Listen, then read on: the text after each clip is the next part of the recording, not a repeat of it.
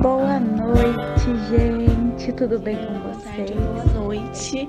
Seja bem-vindo a mais um estudo de Romanos no nosso Palavras de Restauração. Se você não Beatriz e esse é mais um Palavras de Restauração. Bom dia a todos vocês. Olá, você está ouvindo Palavras Olá, de Restauração. Nome do Pai, do Filho e do Espírito Santo. Boa noite, gente. Tudo bem com vocês? Restauração e é com muita alegria que nós iremos estudar mais um Que bom tê-lo novamente aqui conosco. Meu nome é Maria Carolina e faço parte do grupo Restauração. Em nome do Pai, do Filho e do Espírito Santo. Amém. Muito bom dia, boa tarde ou boa noite a todos. Aqui quem está falando é o Tiago do grupo Restauração. Estamos aqui para dar início a mais um Palavras de Restauração, o nosso projeto que está caminhando e hoje nós vamos começar uma nova carta aí, né? A primeira carta de Pedro, a primeira epístola de São Pedro, né? Essa carta valiosa aí para nosso para nossa reflexão, né? Que é isso que o palavra de restauração é. É um estudo reflexivo da, da palavra de Deus. Bom, mas antes de começar, eu queria que você realmente se colocasse da forma mais confortável que você sentir para se colocar na presença de Deus. Que nesse momento você vá pedindo a presença do Espírito Santo sobre a sua vida, para que ele tome todo o seu entendimento, para que ele tome a sua mente e exerça ela a entender o que Deus tem para falar contigo. Porque de fato nós sabemos que quando nós lemos a Bíblia, de fato nós sabemos que quando nós nos colocamos a fazer uma reflexão bíblica, é o próprio Deus falando com a gente. E que esse áudio é, sirva para que você possa realmente se encontrar verdadeiramente com Deus. Que nesse momento não seja a minha boca falando, não seja, não seja a minha boca de homem pecador falando, mas sim de um Deus perfeito e infinito. E para que o Espírito Santo possa realmente entrar na sua vida, que você possa rezar: Vinde, Espírito Santo, enchei os corações dos vossos fiéis e acendei neles o fogo do vosso amor. Enviai o vosso Espírito e tudo será criado, e renovareis a face da terra. Oremos, ó Deus, que instruíste os corações dos vossos fiéis com a luz do Espírito Santo. Fazei que apreciemos retamente todas as coisas segundo o mesmo Espírito, e gozemos sempre da sua consolação. Por Cristo Senhor nosso. Amém. Certo. Então, para dar início a, a essa primeira epístola aí de Pedro, né, a primeira carta de São Pedro, nós vamos tomar a palavra para ler o primeiro trecho, né? Lá no primeiro, primeiro capítulo, primeiro versículo, né? Então é Pedro do Pedro é, primeiro é Pedro, primeiro capítulo do 1 ao 2, que é do primeiro versículo ao segundo versículo, que diz assim: Endereço e saudação.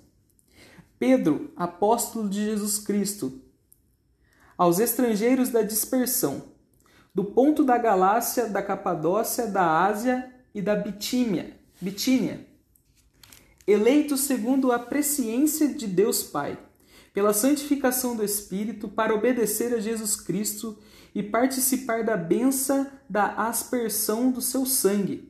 Graça e paz sejam concedidas abundantemente. Palavras do Senhor, graças a Deus. Bom, é, essa primeira parte diz só isso, né? Ela é basicamente uma saudação para quem Pedro vai proferir essa carta, né? Para quem Pedro vai enviar essa carta. Como não tem muito ah, ao que se aqui se tirar muito dessa parte, né? Pois é apenas uma saudação. Eu vou contar um pouco para vocês como vai ser, é, como que essa carta, como é a trajetória dessa carta, né? O que o significado maior dela.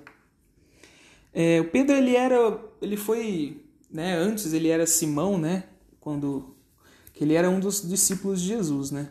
E tem aquela parte lá da, de que Simão, tu és Pedro, e sobre essa pedra edificarei a minha igreja.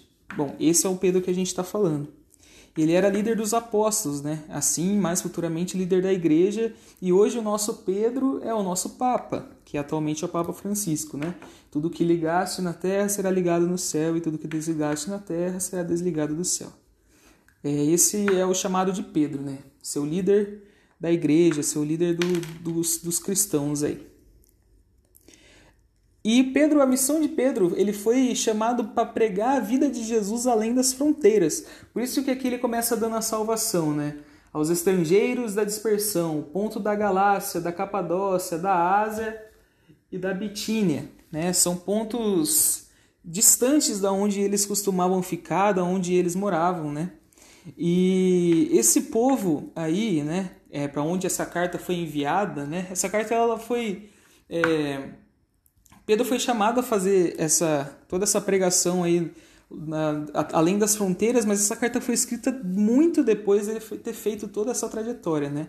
Essa carta não foi escrita por ele, né? Ela foi escrita por um, por um amigo dele que eu não vou me recordar o nome agora no momento, peço perdão por isso, mas que Pedro contava as histórias e, e essa pessoa escrevia, né? Então essa carta foi enviada para os para além das fronteiras, décadas depois dele dele ir para lá né? E essa carta ela foi principalmente enviada para um lugar onde era conhecido como a Ásia Menor, né?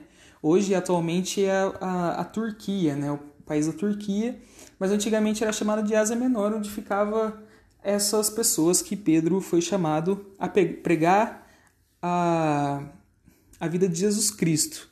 E ao longo dessa carta a gente vai perceber que Pedro ele exalta os leitores, né? Sempre vai chamar eles de escolhido, e logo aqui na, Logo aqui no começo ele já fala, né? Pós Jesus aos estrangeiros de dispersão, santificação do Espírito a obedecer Jesus Cristo. Então, tipo assim, ele sempre vai estar tá exaltando essas pessoas, né? Sempre vai estar tá chamando as escolhidos, porque é, essas pessoas não eram, não conheciam a vida de Jesus e elas sabiam que seguir a Jesus era um perigo para elas, né? Porque os cristãos sempre, sempre foram muito perseguidos nessa época, sempre foi muito revoltante para os não cristãos. Né? Então, ele queria sempre mostrar o lado bom de Jesus e desse fato e, e, nesse fato ele queria também mostrar o lado bom desses leitores por isso ele, ele sempre vai estar tá chamando vocês vão ver mais para frente nos outros áudios aí nos outros nas outras reflexões o quanto ele exalta esses leitores né e o, prima, o, prim, o principal significado dessa carta de Pedro é, um, é que essa carta é um poderoso lembrete da esperança cristã no meio do sofrimento. Né? Ela lembra da, da esperança do, que Jesus trouxe para nós. Né?